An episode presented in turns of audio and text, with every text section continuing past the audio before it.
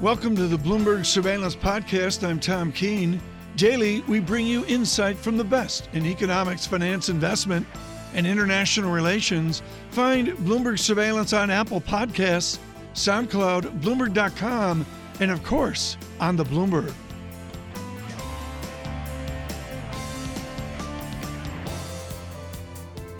I want to cross over to London quickly to catch up with Julian Lee, Bloomberg's oil strategist, for, for what's going on. Julian, walk me through the moves. I think there have been a number of things that have have uh, driven this last little uh, leg up. Um, we had the uh, U.S. inventory data yesterday, which showed another uh, drop in uh, stockpiles of, of crude and products. Uh, I think that has has sort of fed into a slightly more bullish view. clearly, we've got the Iran sanctions issue, President Trump's decision to um, to pull the US out of that deal uh, which is looking, despite all the words coming out of the European Union, as though it is going to have a significant impact on Iran's oil exports. Uh, we are seeing shippers, insurers, and refiners uh, all taking a very cautious approach to uh, future dealings with Iran. Yeah. I think you know that has an impact. And then we've had Goldman coming out with a report. Um, uh, you know, talking up the price of oil and saying that it doesn't see uh, OPEC and shale being able to uh, solve the, the, any problems caused by a, a disruption to Iran. I Julian, all those have fed in. This week we had a report from the IEA suggesting that because of high crude prices, da- demand could take a bit of a hit. What does WTI north of 70 and Brent with an 80 handle mean for global oil demand? Well, I think we are starting to see signs of, of some of that feeding through. We're certainly seeing uh, higher gasoline prices in the US. Uh, my own very unscientific study of petrol prices in the UK, which consists of looking at the posted price on the three. Uh, the three petrol stations I pass on my way into work. Um, you know, I, I now see uh, petrol in the UK creeping up. Uh, those yeah. prices, you know, they're back up at 130 a litre. Uh, that's a price we haven't seen for some time in the UK. So the, these higher crude prices are feeding through, um, even in Europe, where we, you know, we have very high fixed taxes on on petrol that tend to uh, limit the movements of petrol prices against crude. Uh, we're seeing it here. And of course, one of the things that happened during the, the downturn in prices was that a lot of the uh, consuming country governments in, in the developing world, in Asia and places like that, began to take off some of the subsidies uh, that they had and some of the, the price caps that they had on on um, uh, gasoline and, uh, and other uh, oil products, and that means that as prices tick up again, so those are feeding through into to retail prices in some of the developing world as well, um, and so we might see some of, of the demand growth beginning to ease there. Uh, we certainly yeah. saw some numbers coming out of India that suggested that while product uh, demand is still growing, it, it, it, that rate of growth is slowing a bit. Bloomberg's Julian Lee, great to catch up with you. Joining us from London on the latest moves in the crude price. Brent with an 80 handle really briefly for the first time since late 2014, trading right now at $79.88. WTI just north of 72. Joining us around the table in New York, really pleased to say, Chris Grisanti, Grisanti Capital Management CEO. Chris, from the commodity price story and trying to push that view through equities, was really difficult last year, despite the rally in crude. Is it getting a little bit more straightforward now? I think so, Jonathan. What you're seeing here is a long cycle finally playing itself out. There's been underinvestment in the oil fields for now four years.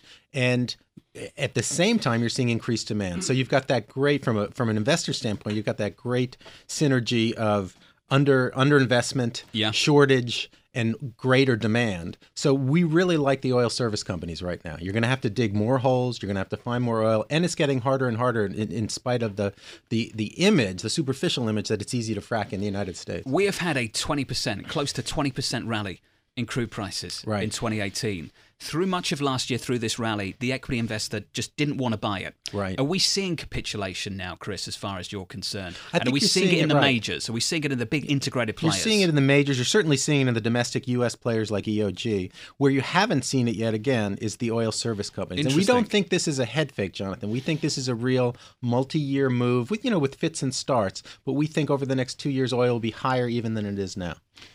Chris, good morning. Good morning. It, uh, very simply here, are people in this market, are taxi cab drivers talking about where we are in the market? I don't sense it, but are they? No, Tom, it's not like it was in the late '90s that you and I What remember, where you get you get inst- you'd get stock tips from your taxi and drivers and your shoe shine guys. Am I getting stock tips from a mutual fund manager? I mean, are the institutions in this market? To the extent that there are still humans that are mutual fund managers, yes, you probably would. But what we're seeing now is the gravitation towards FANG continues. Uh, and you know you have Amazon and Netflix both up 50, 60, 70% just this year. And then the rest of the market lagging behind, a phenomenon we also saw in the late 90s. Is that well? There's a revenue growth. Everybody wants revenue Avenue, growth. everybody wants top line growth. You, you certainly have it in those companies. The problem is the earnings growth is lagging there, and sooner or later, again, like the late '90s, folks will, if the economy slows or something else, those, Mm-hmm. those, those multiples will just stick out like a sore thumb. Can you own less sexy industrials that are showing marginal revenue growth without nearly the multiples of these fancy stocks? Sure, I think you can if you if you if you define industrials broadly like Schlumberger and Yeah. Halliburton or or Lockheed Martin, a defense contractor Mm-hmm. that's selling more expensively than it usually does, but is also growing its top line again. That's important, uh, much more strongly because of the new F thirty five than it than it usually does. Yeah, I'm going to catch up with Savita Subramanian of uh, Bank of America Merrill Lynch a little bit later. And she's got a Oh, theory. this would be on one of your other It platforms. would be on one of my other franchises. Yes. Um, and she's got a theory now. Pharaoh that- that- machine. That, Chris, now is the time to be buying old economy equities and to shift away from the new economy equities because we're about to go into a big From her mouth cycle. to God's ear, Jonathan. That's is, right. Is, is that what you're looking for too? Sure, because you know we're paying ten or eleven times earnings for, say, Wells Fargo. We're we're paying twelve times earnings for Comcast. These are all bread and butter, terrific balance sheets, and relatively inflation-proof. Uh, excuse me, recession-proof companies. So yeah, that's what we'd prefer to buy instead of Netflix and Amazon. That's been the wrong way to go, but the safer way to go, I think. And and then I soon I think it'll be both the safer way and the right way to go. Well, I'm interested in this word safe. Let's explore Right. the word safe. Sure. What's safe about it when these big tech companies have really strong secular growth stories and fantastic earnings growth as well? What's safe about going the other way? Well, you know, th- th- there's the old saying that, that um, there's no investment that's so good it can't be ruined by a high enough entry price. So if you're going to pay 120 times for Netflix or 110 times for Amazon, you better hope that those earnings grow by leaps and bounds for a decade or more. And that's just something that, frankly, has never happened before. Chris Grisanti, thank you so much. Sure, Greatly Tom. appreciate it this morning. Uh, long conversation on value and growth. Look for that across all of our uh, platforms. John Ferro, Aura, out with a tweet. Am I? This is a British phrase which John's going to have to explain to me. What's that? Am I the only one sick to the back teeth of the royal wedding coverage? what is sick to the back teeth? Is that a British phrase? Yeah. Yeah, it is. What- what does that mean? I well, can't imagine. It just means you're totally fed up. totally fed up. And I I can tell you I am totally fed up of the royal wedding Oh, coverage. I have no interest in it whatsoever. You have to come over to the Keynote and we'll Are have. you, you know, are you gonna are you gonna have a party? No, we do royal takeout from party? we do takeout from Starbucks, but we do put it in the royal china with uh, you know. I can imagine. Prince I can Harry imagine you doing that. I imagine Mrs. know. Would hate that, but th- that's a you thing to do. To go to do, you Starbucks know, the- and put it in China yeah, we do, we put, but the the royal we're doing a surveillance special. On the royal wedding. Yeah, you're you're Can part you- of it. Can you count me out? No, no, you're part. I have no part of it. interest. You're going to be from a pub near Windsor Castle. I'm happy to go to the pub. I'm just not so keen on the coverage. Chris, No invitation, John. Chris Grisanti wants to come to the pub too. Yeah, see, everybody's on board, John, except you. I'm on board with the pub. Francine's Tom. on board, and she's Italian. Just remember, not everyone who is Okay, I- British is crazy Okay, about let, the royal let me give you a question quickly here. That's Sure, go on, quick. Is Beckham invited? I, I don't know who's invited. I don't know who's invited. I haven't even checked the list. I don't even read the articles. I have no interest in this.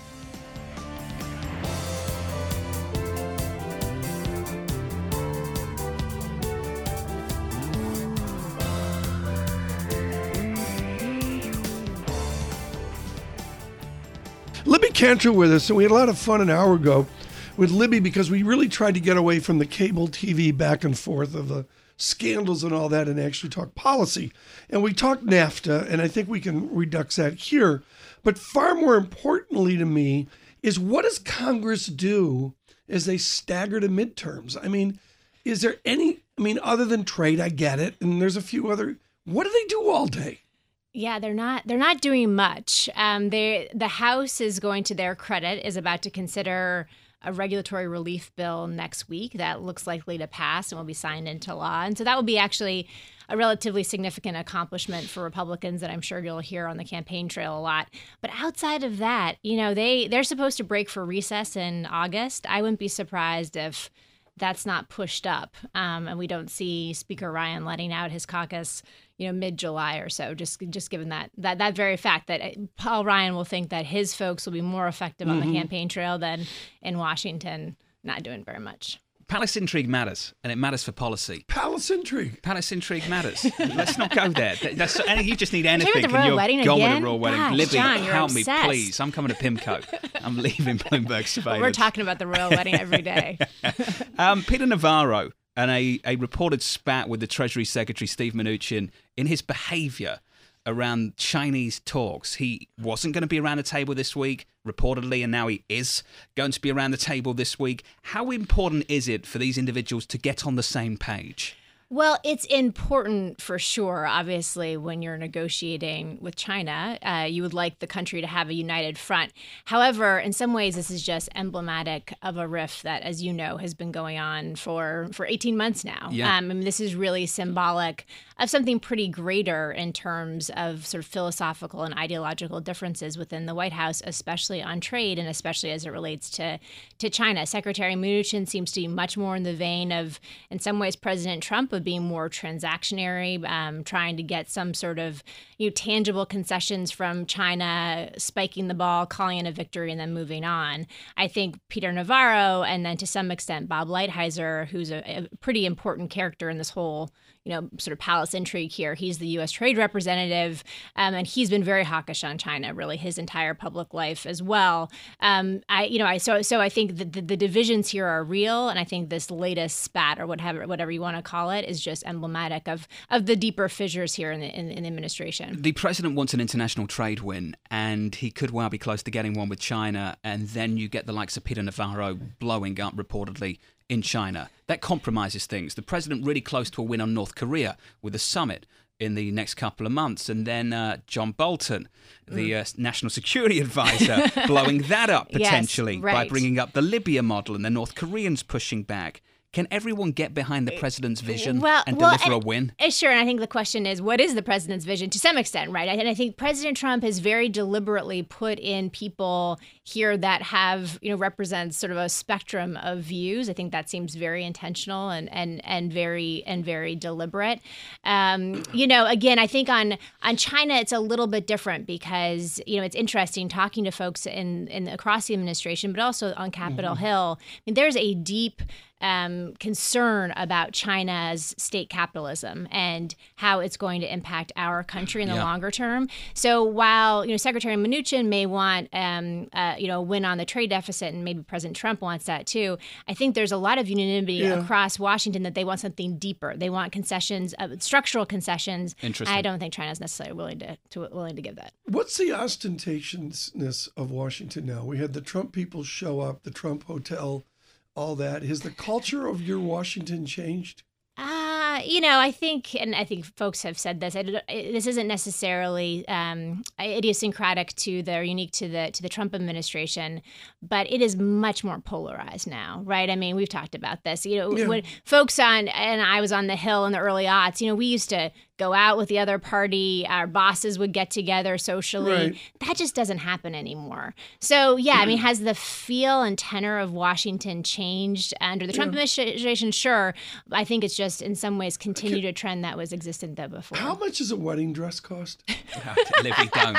Livy, don't. I am not going to get pulled into Look that, How please. does Don't Are you wedding- encourage I'm kidding? it. serious. How much Are you a, kidding? How much does a wedding dress cost in America? I'm not. I know. You I'm got I know you I know. mean- Come on, that's why we're asking you. You, you got married recently, Tom Keene. You tell us. How much does a wedding dress cost? No, no, dresses plural. I, Mrs. I will have to say though. you How know, much does a wedding dress that, I can't believe we're going there on Bloomberg, but I regret paying so much for my wedding dress. There we go. You know, it's just you wear it one time. Livy. Exactly. Why and did then you it go just there? Sits and John, decays in the office. Look, just The don't Duchess ever of let Cambridge's Tom wedding drag you dress into cost- any of John, this. it's John, just so easy. It's just so Two easy. hundred and fifty thousand pounds for the Duchess of Cambridge's wedding dress. That's pharaoh-like.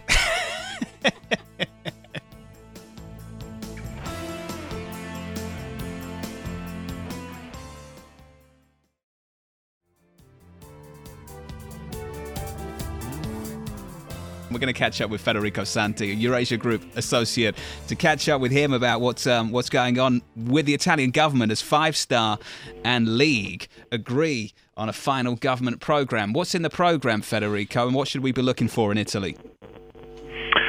Well, there's a few fairly uh, worrisome aspects uh, to the the program. A uh, uh, uh, draft was leaked earlier in the week, which uh, had a lot of people worried. It mentioned introducing a mechanism for leaving the currency union, in addition to calls for the ECB to write off as much as 250 billion in Italian debt. Those most worrying proposals, to be honest, were, were always non-starters from a political perspective, but have also been removed from the draft reportedly.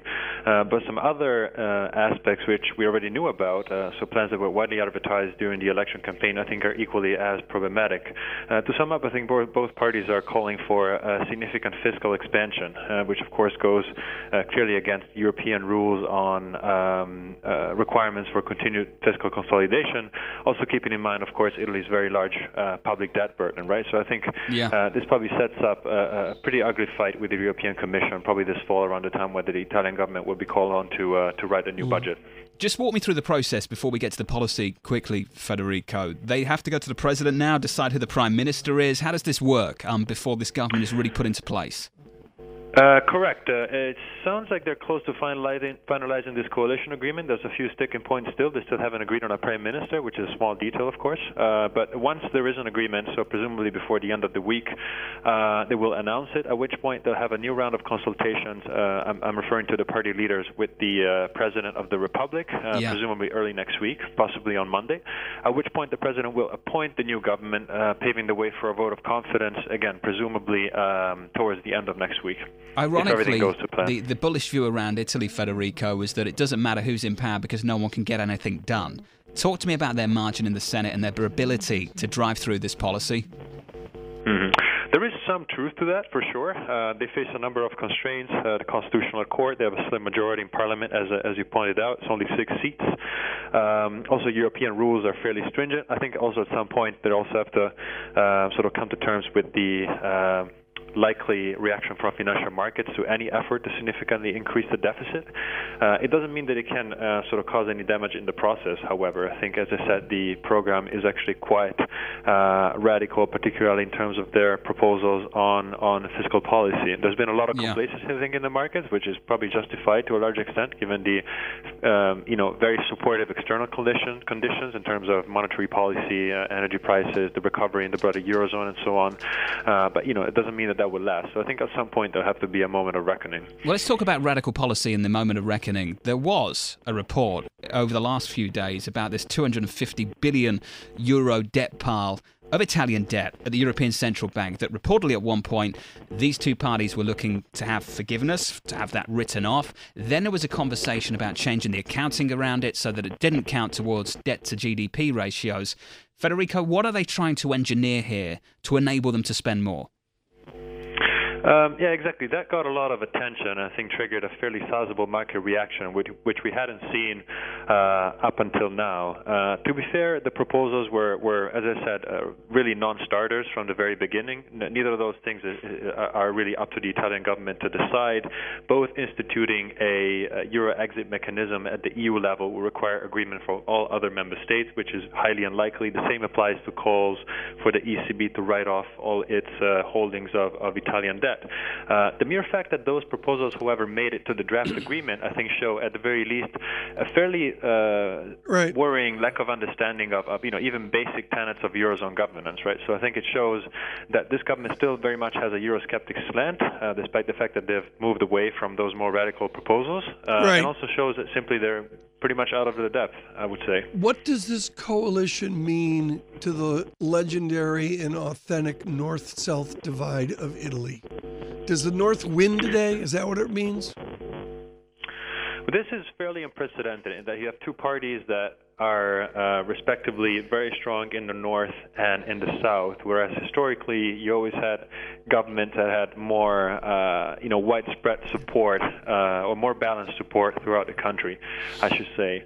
Uh, and this is really one of the main obstacles I think Right. that they will face. They're very different constituencies, and there are severe constraints I think on on uh, the the leeway that the government will have on on fiscal policy. So deciding where to allocate those scarce resources, I think, will be a very difficult decision for them to make. Whether they have to go to the more productive northern regions or the less productive south. Fernando, thank you so much. Short notice uh, this morning from Italy. Greatly appreciate that.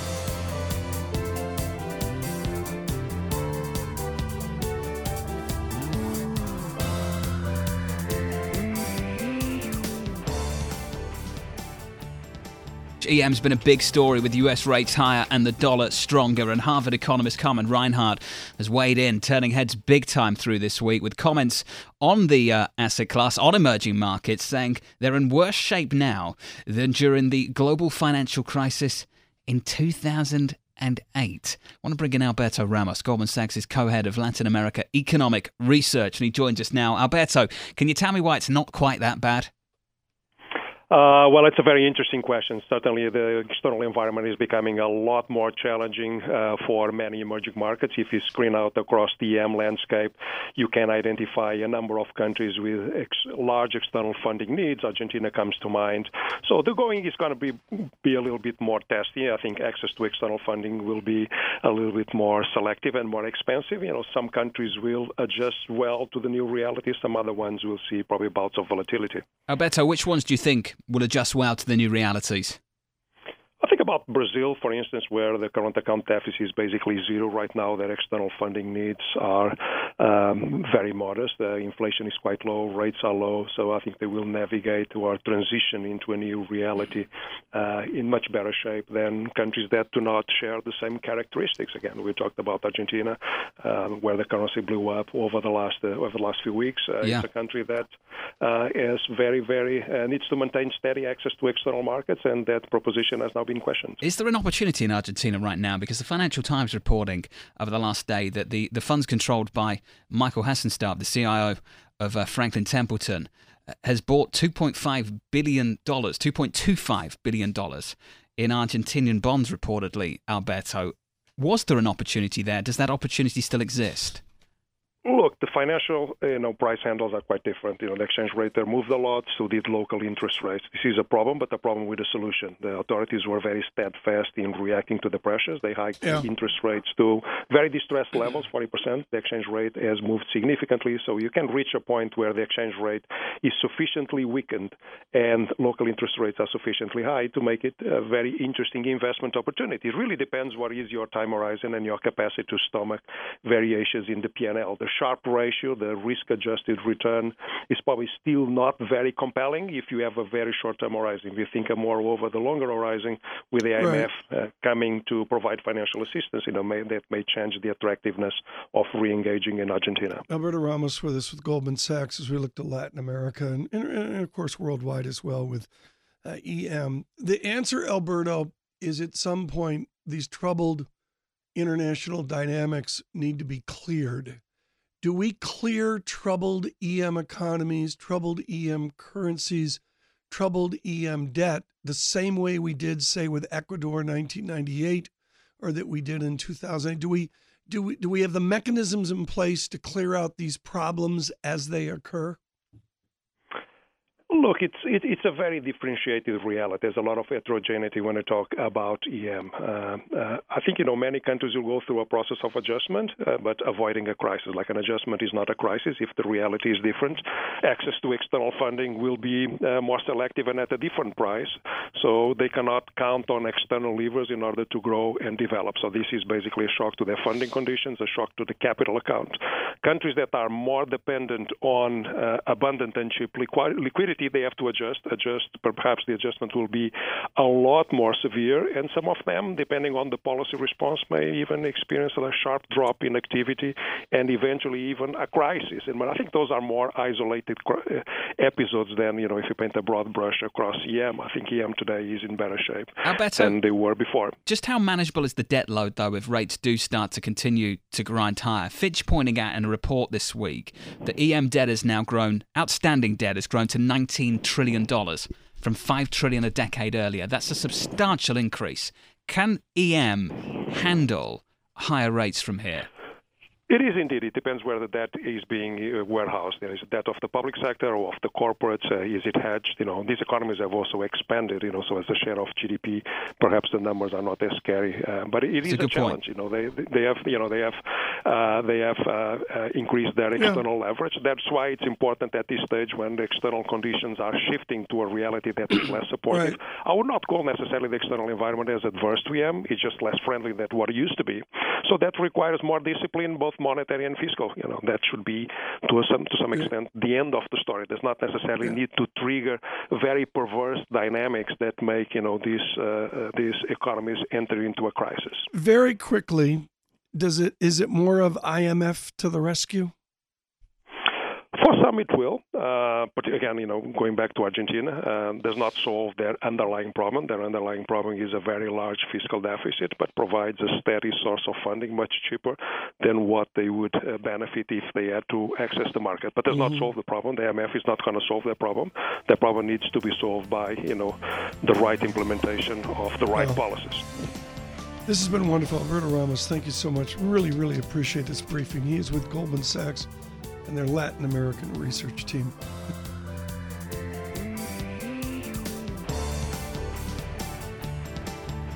Thanks for listening to the Bloomberg Surveillance Podcast. Subscribe and listen to interviews on Apple Podcasts, SoundCloud, or whichever podcast platform you prefer. I'm on Twitter at Tom Keene.